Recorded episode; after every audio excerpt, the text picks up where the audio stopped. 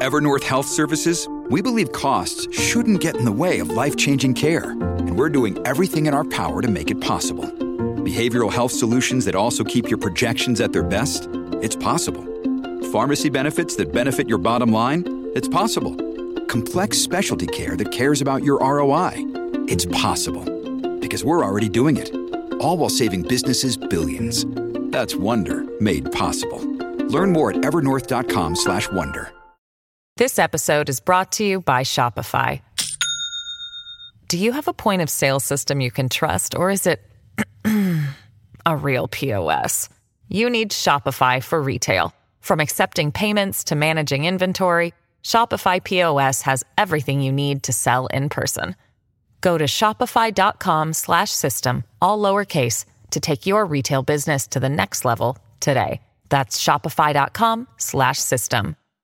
Hello, everybody. This is Marshall Poe. I'm the editor of the New Books Network. NBN listeners like to read books and buy them. So we thought we'd tell you that right now, our friends at Princeton University Press are having a remarkable site wide sale. You can get 50% off books, including ebooks and audiobooks, with the code 50, F I F T Y, at checkout until May 31. You can save some real money on Princeton University Press books. I encourage you to go there and check it out.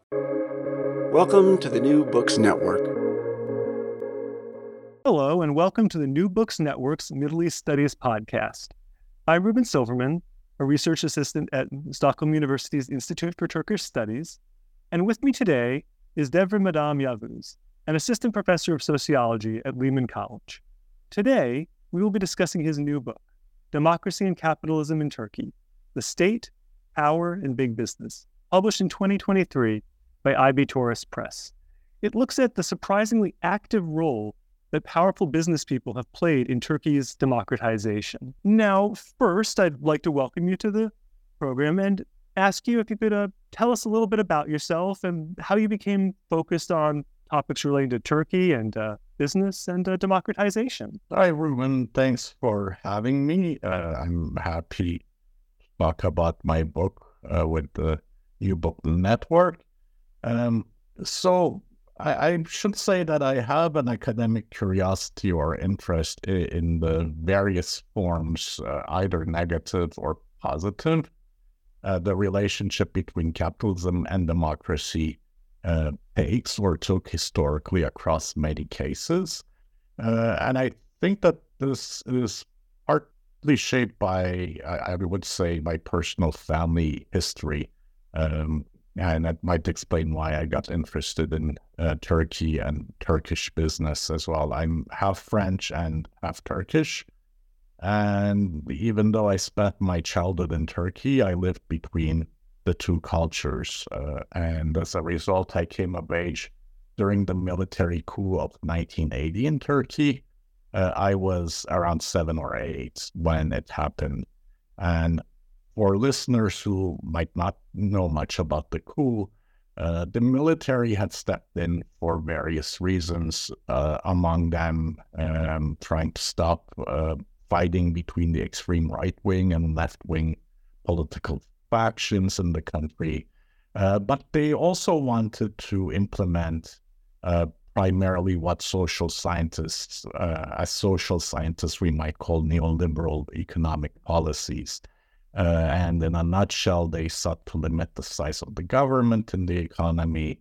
Uh, they wanted to liberalize trade, uh, and they wanted to open the Turkish private sector to uh, competition. So they were abandoning the previous protectionist industrialization policies that um, Turkey implemented uh, as a kid during that time, I, I kind of, uh, the period was fascinating because I lived it in two uh, different ways. The first one was uh, I went from a period where there were shortages in the country. I remember my parents uh, would send me to every neighborhood corner store or deli to see if they had any coffee left. And I would walk for minutes from stores to store.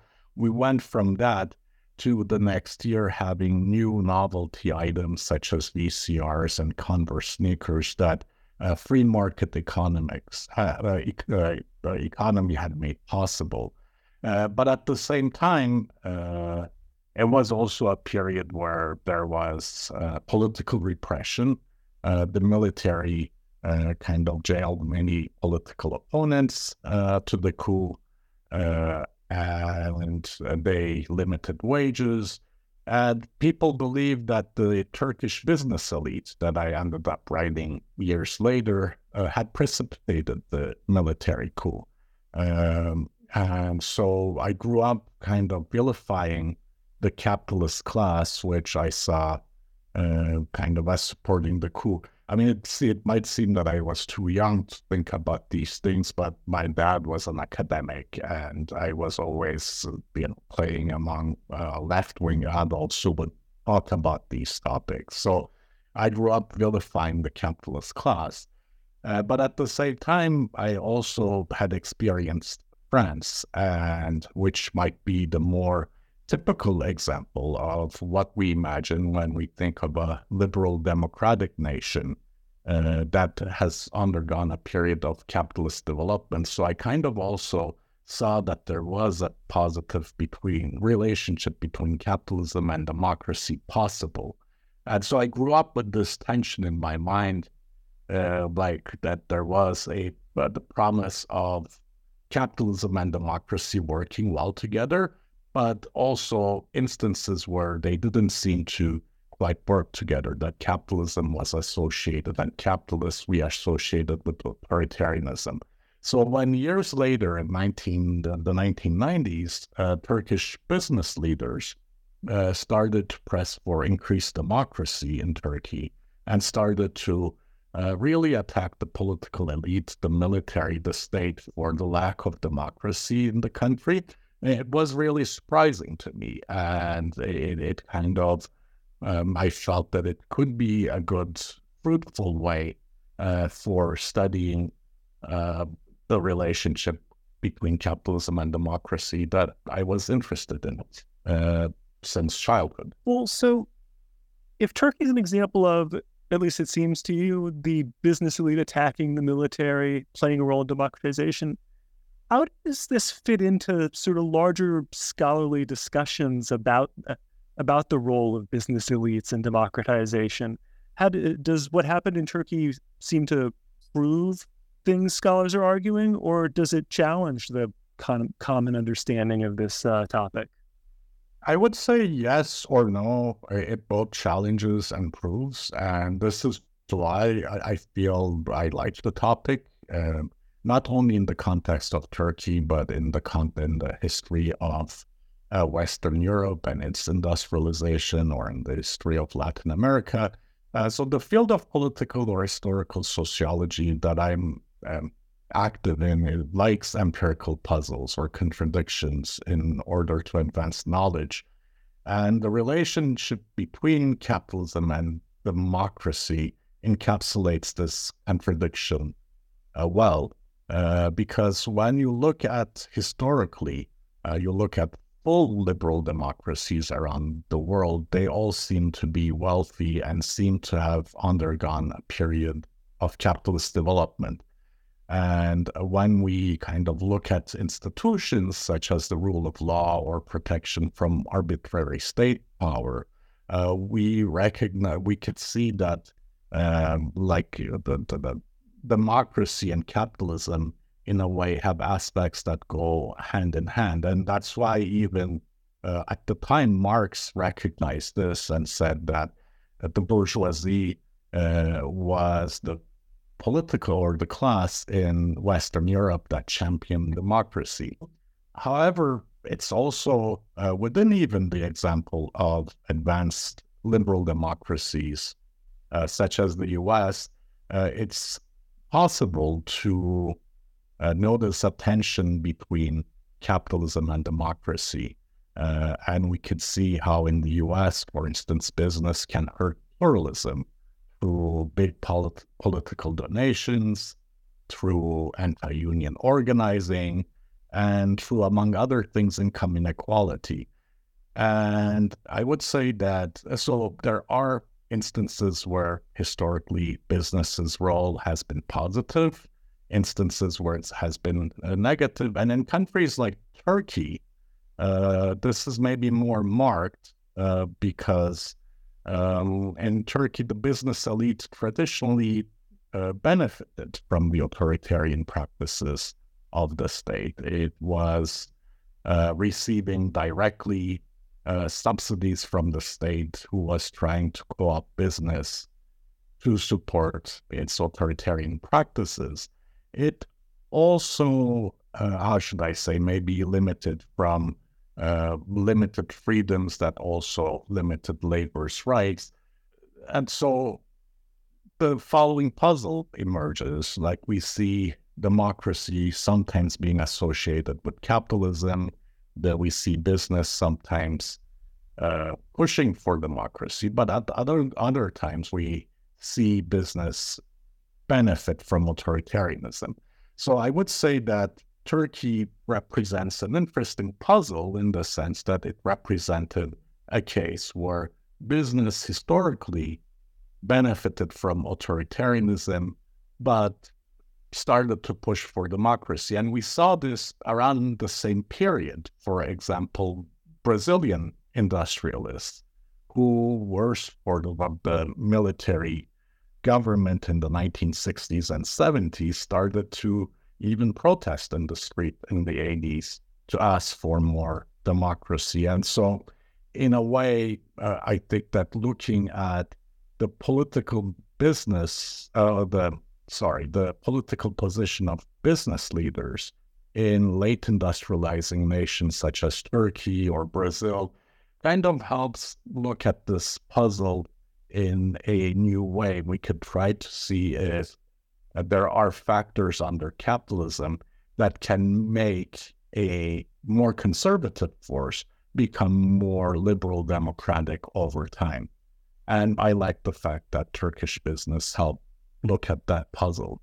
Well, in the book, I mean, beyond just Turkish business, the sort of the main the main actor, the main institution you're looking at is this organization called TÜSİAD, which is an organization that represents some of Turkey's largest holding companies.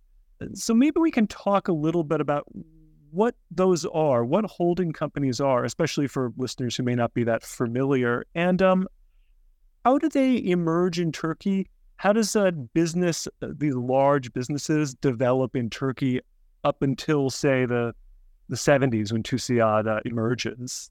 Mm-hmm. Yeah, thank you for uh, allowing me to clarify what holding companies are, and, uh, and because I think that understanding them uh, might help uh, understand the pro-authoritarian position of Turkish capitalists historically, and also might help understand why they pressed for democracy later. And so, as you said, TÜSİAD, uh, the Turkish uh, Association of uh, Business and Industry, uh, was formed to represent the political interest of holding owning families. So, Turkish holdings are uh, corporations that are typically owned and controlled by one family. Uh, and another, uh, so they're not really owned or controlled by shareholders, uh, the same way we might be used to seeing uh, firms in the US uh, or in places like England. Uh, and the other feature is that they are active in many different sectors. So if uh, your listeners uh, ever travel to Turkey, uh, an interesting game that they can play is to look at the different products or services that they use while in Turkey and try to see if they can identify the uh, logo of a ram uh, that kind of belongs to Koç Holding uh, or the SA suffix that belongs to Sabancı Holding. These are the two biggest corporations in Turkey and they will soon notice that they produce everything from bottled water to appliances to kind of food products to owning supermarket chains. Uh, so it's very unusual for people in the West to see kind of companies own so many seemingly unrelated uh, products. And uh, so they are, I would define them as uh, corporations owned by one family who are active in many different sectors. And the reason for uh, why uh, the Turkish private sector uh, came to take this shape, it came to be dominated by these families, is uh, historical, and there are several explanations for it. And by the way, I'd like to open a small parenthesis for uh, your listeners who really like, uh, you know, economic history and these types of, in, uh, you know, like um, the history of industrial organizations uh, such. Uh, an amazing book is on Turkey is Business and the State in Modern Turkey by Ayşe Buğra, who explains their origin and their history in great detail to the point where the business leaders I spoke to when researching the book uh, kept emphasizing that that was one source that I needed to read. So even they agreed that it was a good expose of how they came to be. But uh, historically, uh, since the 19th century, um, uh, Turkey's uh, minorities, uh, the Armenians, Greeks, and Jews, have really decreased in size uh, because of various uh, ethnic cleansing policies. Uh, originally, they were the capitalist class in Turkey. Uh, so the state needed in the 20th century to kind of try and promote a new class of capitalists and the way they did that was through subsidy to industry. And uh, entrepreneurs would compete uh, to get subsidies in order to enter into new sectors that the state wanted to. And once an entrepreneur managed to get a subsidy uh, to be active, to build a factory, and to be active in one sector, it was very easy for them to, whenever a new competition uh, for a new construction project or a new uh, to building a new factory came about for state subsidies, it was very easy for them to obtain those subsidies because uh, they had experience in industry. As a result of that, uh, they uh, basically uh, grew both in size and in the diversity of activities that they were engaged in. and I would say that this is an important aspect in understanding the position of business in Turkey and maybe similar late industrializing nations where state subsidies have been so prevalent and business have been concentrating. Uh, on the one hand, I think that business is strong enough to kind of be active in many different sectors in obtaining subsidies. But on the other hand, they're also politically weak because they are dependent on uh, the state and the state elite for handouts historically. Uh, and I would want to also add the fact that for the topic and the issue of democracy, uh, to have such concentration and diversity of activities was important for holdings as well. Because unlike business people who are focused on only one or two sectors, uh, large corporations who are really active in many different sectors uh, were able to have a more bird's eye view of the capitalist system and what capitalists need as a whole to be competitive. And I think that's also key in understanding their demands in later years. Mm. So, in that case, why did they, these holding companies, why did so many of them come together in the 1970s and form something like TUSIAD? What were they, what were they trying to accomplish? So, to understand why uh, TUSIAD and the uh, major families uh, or major uh, holding uh, owning families came together to found TUSIAD, uh, we have to know or be clear about the fact that there were already organizations in Turkey, such as like chambers of commerce and industry, that were founded by the state to represent members of the private sector. Uh, so the owners who founded TUSIAD did this in addition or to supplement existing organization. And there are two reasons. This episode is brought to you by Shopify. Do you have a point of sale system you can trust or is it a real POS? You need Shopify for retail. From accepting payments to managing inventory, Shopify POS has everything you need to sell in person. Go to shopify.com/system all lowercase to take your retail business to the next level today. That's shopify.com/system. I should say they did not find existing organizations that had been created by the state uh, efficient. Uh, first, uh, their votes in these organizations uh, really was equal uh, to the vote of other entrepreneurs. So the their uh, the size of their enterprise, the number of sectors they were active in, didn't wasn't weighed. That their economic power didn't factor in uh, when these organizations gave uh, voice to people. They had like the owner of the largest corporation in Turkey had in these organizations as much say as a small local store owner or the owner of a craft shop somewhere.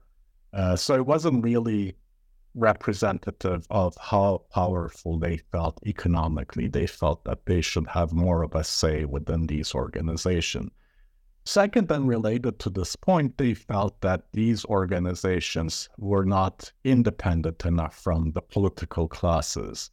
Uh, political leaders in the 50s and 60s uh, used these organizations to distribute rent and handout to smaller business owners uh, in order to get uh, their support during elections.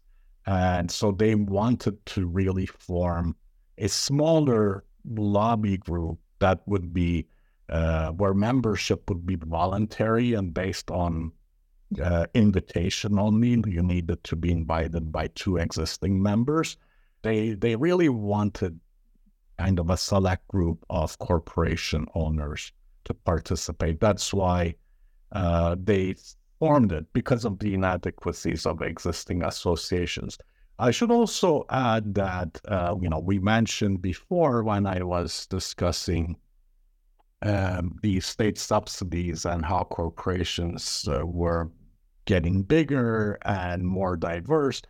It should be note, uh, noted that, that the, the listener could imagine that uh, subsidies that these uh, corporations had received since the 1950s for about 20, 30 years were so focused on a few corporations that they really became very sophisticated and complex as uh, private sector organizations. And so uh, the type of state intervention that they needed, for example, they wanted to import uh, sophisticated technology to get into high tech sectors. They wanted skilled workers. They didn't really need to kind of repress um, workers to have low wage, un, uh, you know, unskilled workers. They wanted to conduct more high tech production.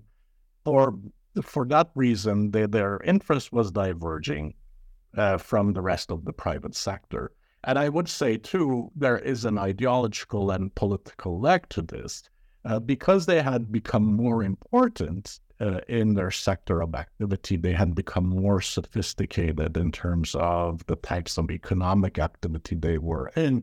They also felt more legitimate politically and ideologically. I think that they really felt uh, more confident uh, in their power to uh, kind of have a say in the uh, you know direction that the country would take. I mean, I think that in the US nowadays, where I live, with tech bros who kind of seem to have an opinion about everything, uh, including the humanities and higher education, I think we're used to having business people who say whatever they want on any topic.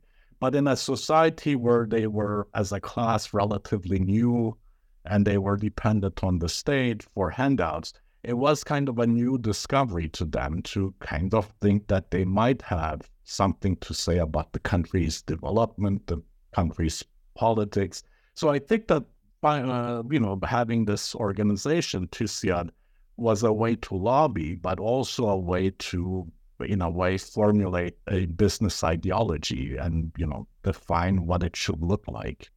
Well, I want to come to the 80s, but first, uh, a question occurs to me, which is that while we're in the 70s, this is the period that, say, you know, the le- some of the left wing people you were growing up around, this is the period where they concluded that an organization like TUSIAD was in favor of a coup or in favor of the military.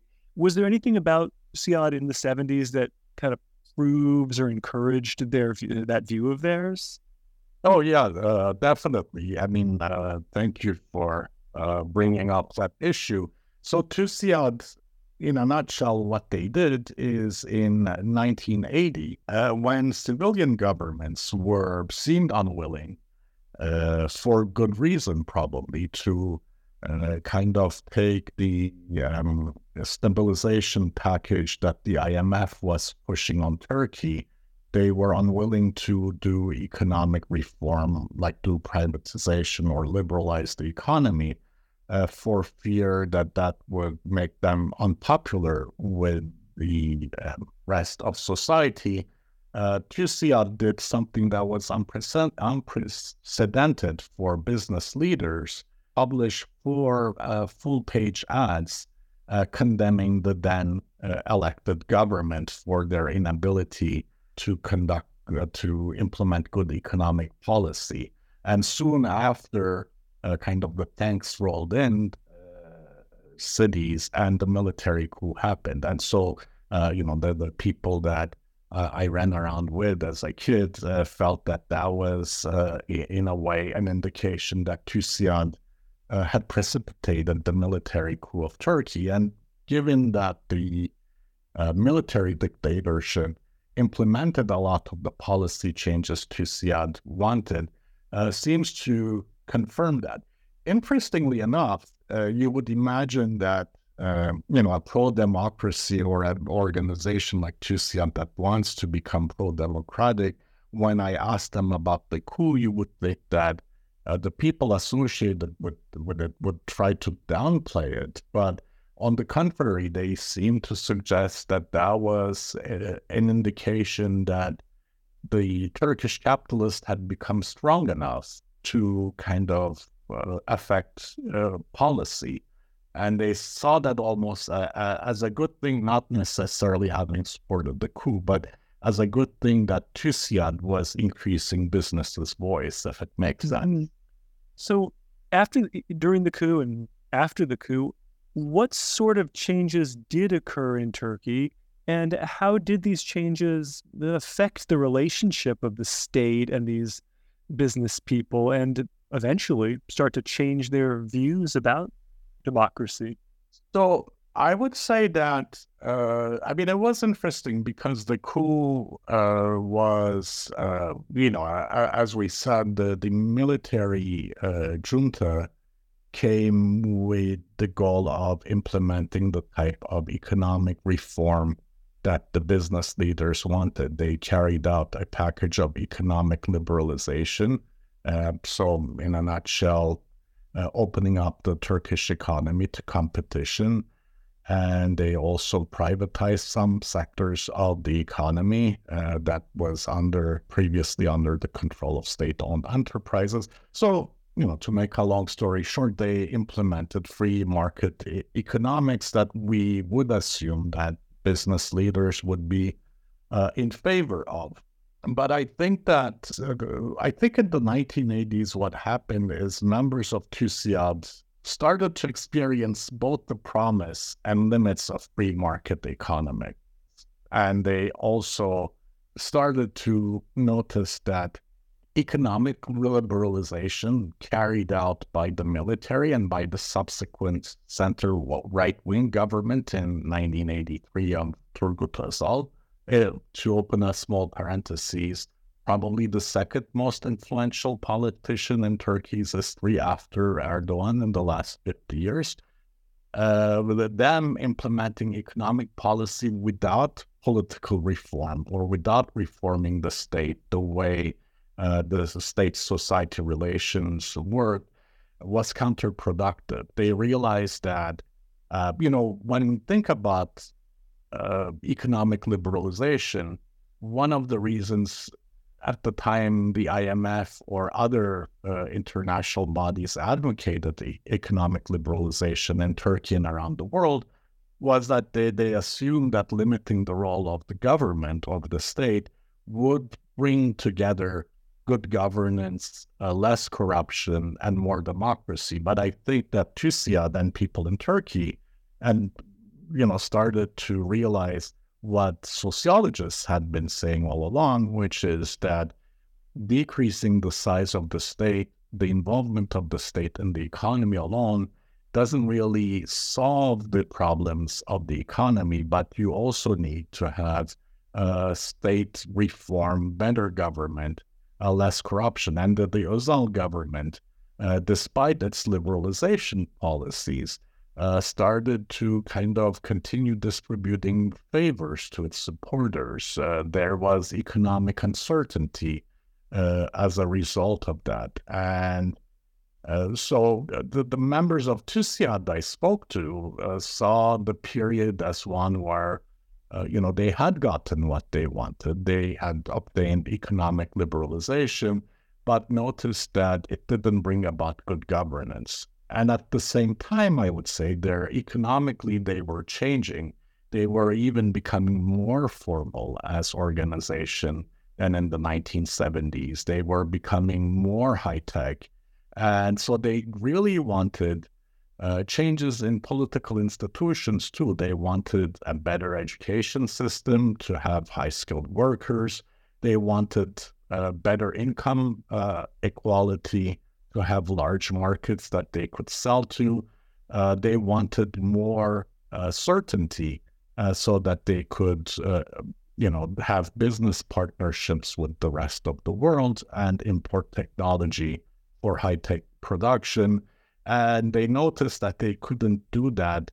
Uh, that to do those things, you needed to have also a parallel political change to economic change. So I would say that the 1980s was maybe we could call it, characterize it as like a sandbox. It was like a period where these capitalists got to play uh, in a free market economy that they thought they wanted, but they realized how important good governance was also. And I think it was an awakening, we might call the, the period. Also, the big event that I suppose we can say you focus on in the change, the transition of TÜSİAD's perspective is in 1997, they issue this big democracy report. And so maybe we can focus on this for a few minutes, the Sun 97 report, and talk about how it came about, what they were arguing for, and um, what they were what they were hoping to accomplish with something like this at this point. Okay, so uh, to give some context uh, to the democracy report, I think that might be worth mentioning two things. Uh, the first one, TÜSİAD, uh, in its attempt to kind of work as the voice of the private sector, uh, had uh, taken into, uh, had adopted the habit of uh, published reports since the 1970s about issues that it felt were important to the private sector.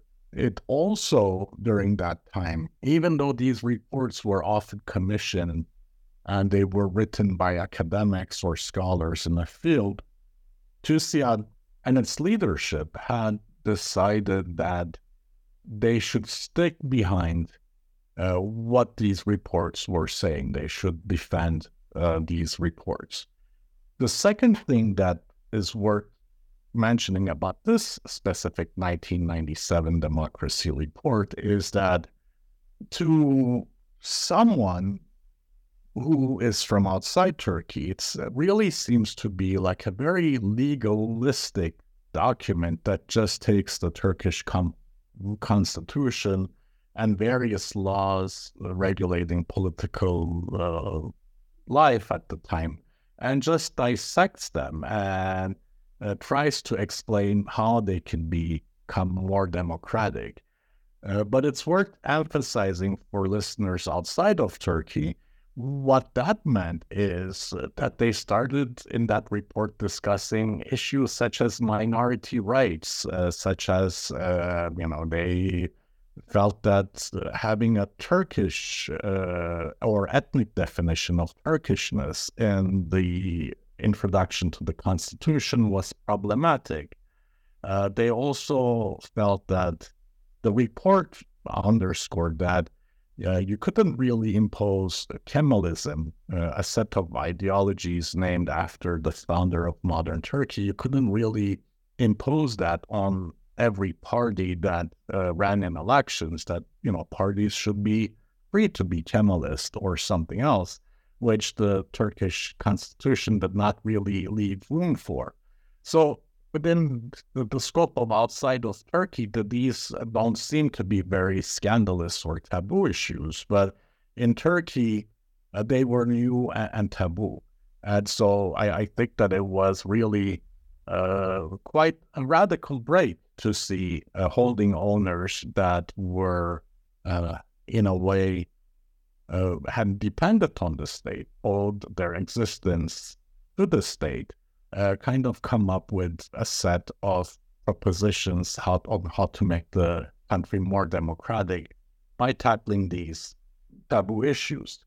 I mentioned the word break a few times, but it should also be noted too that the report came about because, uh, as I mentioned, in the 1980s, uh, the holding owners and the leadership of TÜSİAD uh, realized that something had to change. There needed to be state reform. So, one thing that they had done or agreed on in the 1990s was uh, to bring the younger generation, literally the heirs of uh, Turkish holdings, into leadership positions in TÜSİAD because they felt that they would be more vocal, they would be more willing to kind of take stronger positions against the political classes and against the state. And so the report was really uh, commissioned by this younger generation, we could say, that was maybe more liberal democratic and more open to new ideas. Uh, but it should be emphasized that I think that the older generation, in a way, gave its okay uh, to the new generation because they placed them into leadership positions, knowing full well that this is the kind of actions that they would take. So the report, you know, like uh, created a big scandal in Turkey. Some of the people I spoke to said that they, that the business leaders were tickled that they were summoned by state prosecutors to testify like political radicals. Uh, but, you know, to make a long story short, I think that uh, the, the, the report was uh, published because corporation owners, the holding owners, the TÜSİAD leadership uh, felt that that was what was needed for a well-functioning capitalist economy. Well, and one and one more thing, at, at, with you mentioning the uh, sort of younger generation of leaders, that occurs to me. You write about how uh, the the interactions of some of these business leaders with, say, peer, peers in Europe or America also sort of change their their their norms, their ways of perceiving like what was the acceptable thing to support or not support, and that that socialization also affected their perspectives. Is that an accurate uh, way of putting it, or? Yeah, that's an ex- excellent description, I would say, and I, and I think that it underscores too. You know, like uh, the, the, the there is a lot of this. You know, when we think about issues such as capitalism and democracy, the link between them, there, there is you know, a literature that uh, sometimes overemphasizes the role of globalization, uh, saying that these kind of global norms get spread.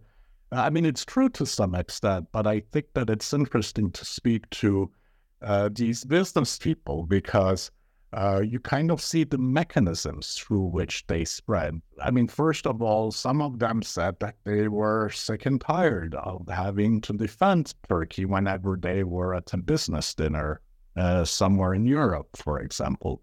Uh, others mentioned too that, in a way, doing business uh, with foreign companies, what it forced them to do was uh, they they are, are forced to adopt, you know, uh, like more international uh, norms of accounting. So they kind of adopt corporate governance structures. Uh, which makes it also hard to get into more nefarious uh, dealings with state officials. So, there, I wouldn't say that what's fascinating about the topic is that, that the changes are at all different levels. Ideologically, they were changing, but also the day-to-day operations of a the, their businesses were changing as well, and and they couldn't really maintain the same kind of uh, relationship that they had with state officials anymore. So let, us let's let's move on to the well to the last twenty years, the uh, years of AKP rule, and let, us think about that maybe in decade by decade. Uh, so during the the first ten years of AKP rule, uh, the government seemed to be moving in a lot of the policy directions, at least economically, that Tusiad leaders might have wanted. But there was also many tensions between some of the major holding companies and the AKP. So uh, what can we say about this in the institution? How did uh, Tusiad relate to the AKP um, during this first the first decade of AKP rule? Okay. I mean, I would say, I mean, Tusiad's position in the first decade is uh, interesting, not not because it's peculiar, but it's, it's interesting because it's complex.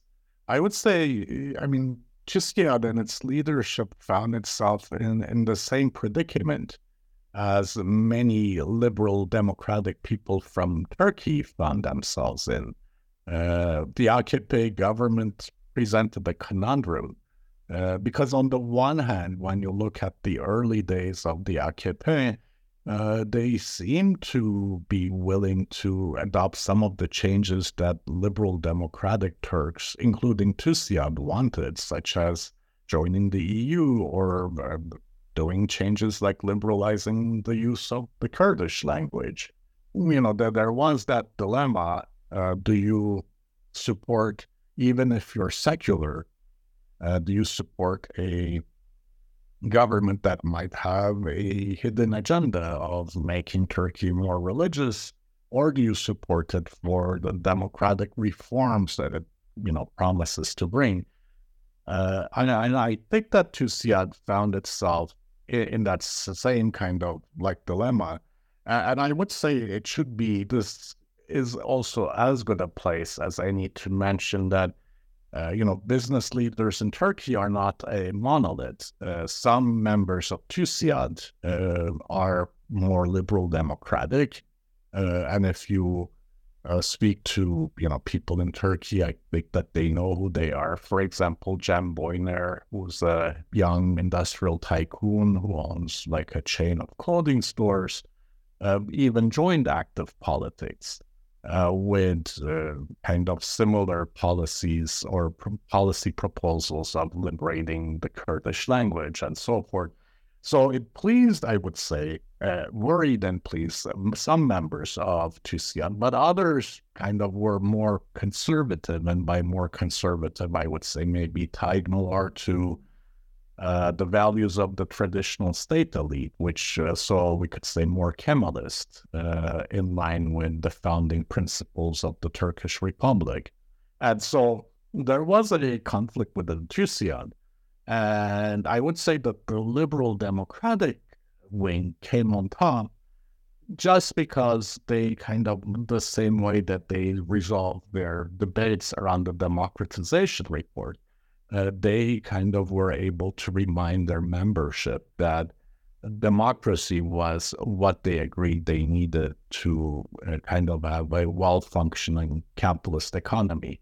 Uh, I would say also in the, the, the case of Tusiad, uh, I remember talking to one of its leaders who said that uh, they had been terrified when they saw Erdogan uh, speak at a public event because they felt that he, he was a dictator in the making. Uh, and but at the same time, they agreed that you know, the AKP had come to power with the promise of good government and with the promise that they would be also more into to input from civil society organizations like TUSIAD uh, when managing the economy. And they said that, uh, you know, it seemed like in the, the first years at least, uh, the AKP was open to input and dialoguing with the private sector.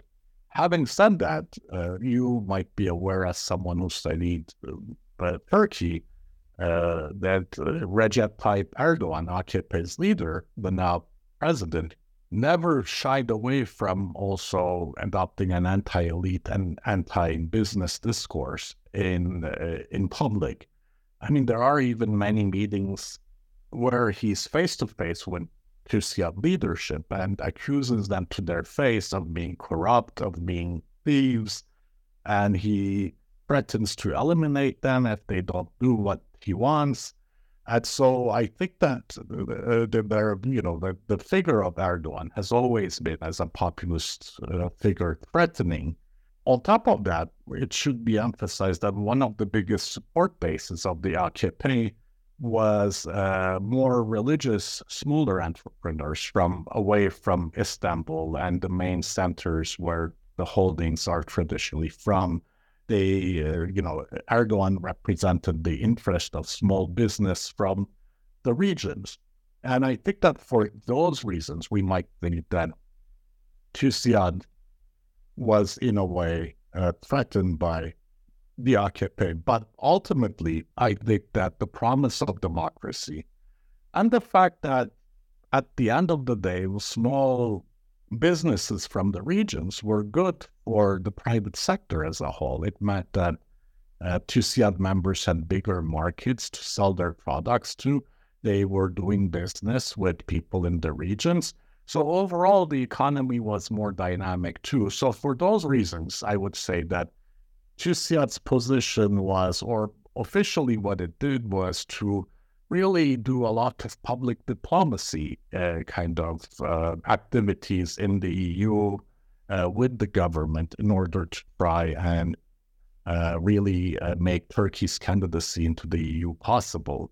And so, in a way, it, it, tried to be, even though the government was menacing in many ways, it, it tried to kind of uh, take advantage of the fact that it promised democracy at the time.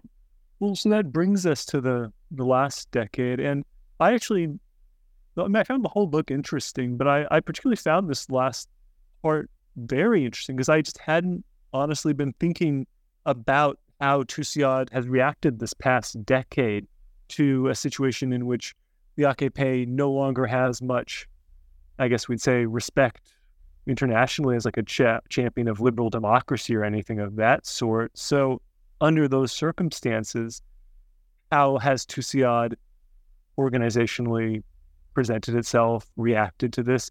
You talk about that in the last part of the book, and I, I found it very interesting. So if you could talk about that here too, I'd be wonderful. Well, I'm glad that you, you found something in that chapter. Uh, I mean, because I, I, I, guess that the common impression that we all hold uh, as scholars of Turkey is that there isn't unfortunately many much room for civil society organizations to to breathe and be active in uh, today's Turkey because of all the crackdown on civil society organizations and when you think about the fact that these big uh, corporation owners, uh, you know, have been dependent on the state uh, from the very first time that they were founded, in a way might raise the question of whether they would also be shy uh, along the AKP government. Uh, so I, I, would say that the, the chapter has maybe a more cynical tone uh, as well as a more optimistic tone, I would say. Like maybe the more cynical tone or conclusion that we can derive from the chapter is that, uh, well, TUSIAD, because they have members, because they have accumulated over the years so much economic power and economic capacity, they maybe don't need the government as much anymore. So on a economic level, uh, maybe they don't feel as threatened. So that that could be, uh, you know, when I think about uh, the broader conclusion of uh, econ- uh, democracy and capitalism, maybe one honest assessment would be to say that, well, business people are happy as long as they're making money. But at the same time, I noticed also that it has, in a way, uh, tried to kind of use uh, the infrastructure, I would say, built through TUSIAD to kind of very subtly uh, try to continue pressing for democracy. Uh, so I would say that's impressive on two levels. The first one, it's impressive on one level because it should be uh, noted that uh, a figure that you might know, Reuben, uh, Aydin Doğan, uh, but that your readers might not know, your listeners might not know. It's um, uh, he was a media baron. He owned many publications and TV channels that were critical of AKP. And, you know, eventually Erdogan and the AKP, through kind of countless uh, audits of his business, uh, forced his hand and he sold most of his media empire. So they did lead to the collapse of one of those holdings uh, because he did not fall in line with them. Uh, some people who know TUSIAD well would tell you that people within TUSIAD didn't like Aydin Doğan that much himself, and that he was somewhat of an outcast even with that organization, that he didn't quite fit with the Sabancıs and Koç of Turkey. Uh, but you have that example. You also have uh, some of your more liberal listeners uh, might know also the, the, the, example of Osman Kavala, uh, who's been in jail for I don't know how many years now for supporting civil society organizations that were critical of the AKP government. Uh, and, you know, even though he's not a very big corporation owner, he was a TUSIAD member because, first and foremost, he was a business person uh, also. So there are clear threads like that. But at the same time, so despite that, it should be noted that TUSIAD uh, was, uh, you know, showed remarkable restraint by not supporting the military during that period. They still continued to meet with leaders of the Kurdish party, for instance, despite the fact that it came under threat from the AKP. But I would say that most importantly, what they did is the infrastructure they built as an organization. So this has this includes many think tanks in Turkish universities, some think tanks in Europe, as well as like missions in Washington D.C. and so forth. What it has used that in a way uh, infrastructure, uh, it has used it to kind of like come up with more micro level commentaries on other issues such as that are not necessarily democracy uh, like related that are kind of democracy related but without being critical of the government. So they've kind of discussed uh, environmental issues a great deal more than they did before they talk about issues relating to gender equality a lot more than they did before. They talk about education. So, as someone from TUSIAD I recently spoke to uh, said, they kind of find, find ways to kind of say democracy without saying democracy. Uh, they have, in more recent uh, reports that they've published, they kind of show the, the progresses that or the things that the AKP government doesn't so do so well, or the things that Turkey could do on these several uh, different uh, dimensions to become more democratic. So they're not really saying things that are as radical as before, but I would say that, that they're finding ways to constantly be active in different democracy related fields. And I think that they're trying to kind of push for change at the level of civil society and maybe also trying to push the hand of the government uh, in accepting like more international agreements that it, it is a signatory to uh, and so forth. So it's on that level. Uh, having said that, I mean, one risk, of course, like business people are, uh, you know, often, I would say, uh, you know, I think that TÜSIAD in the 1990s, it tempered the egos of its leadership because, you know, you had holding owners who now tackle big questions like democracy. So I don't know what focusing on these micro level, the minutiae of uh, kind of environmental issues and so forth will uh, how it will affect business if they would still be interested in participating in TÜSIAD actively. But that's like one outlet that I see for their democracy efforts. Well, that's that's an interesting food for thought.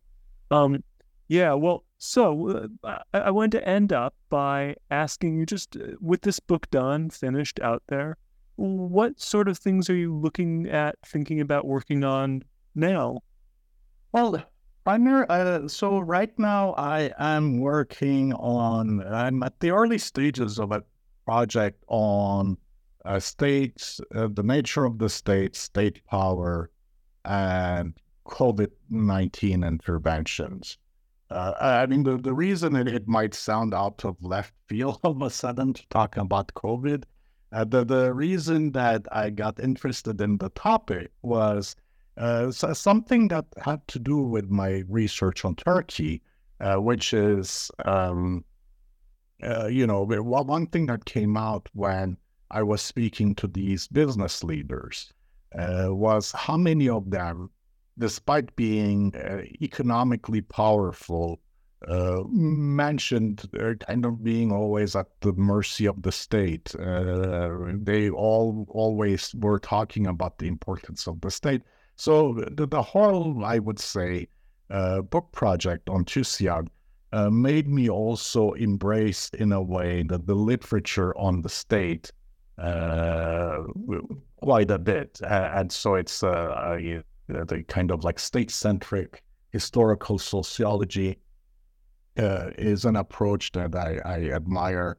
And I feel that even though it sounds like it might be counterintuitive, uh, people who feel that a pandemic like COVID 19 has been caused by you know global forces globalization that also weaken the nation state uh, might think that looking at the state might not be the best way to understand the pandemic.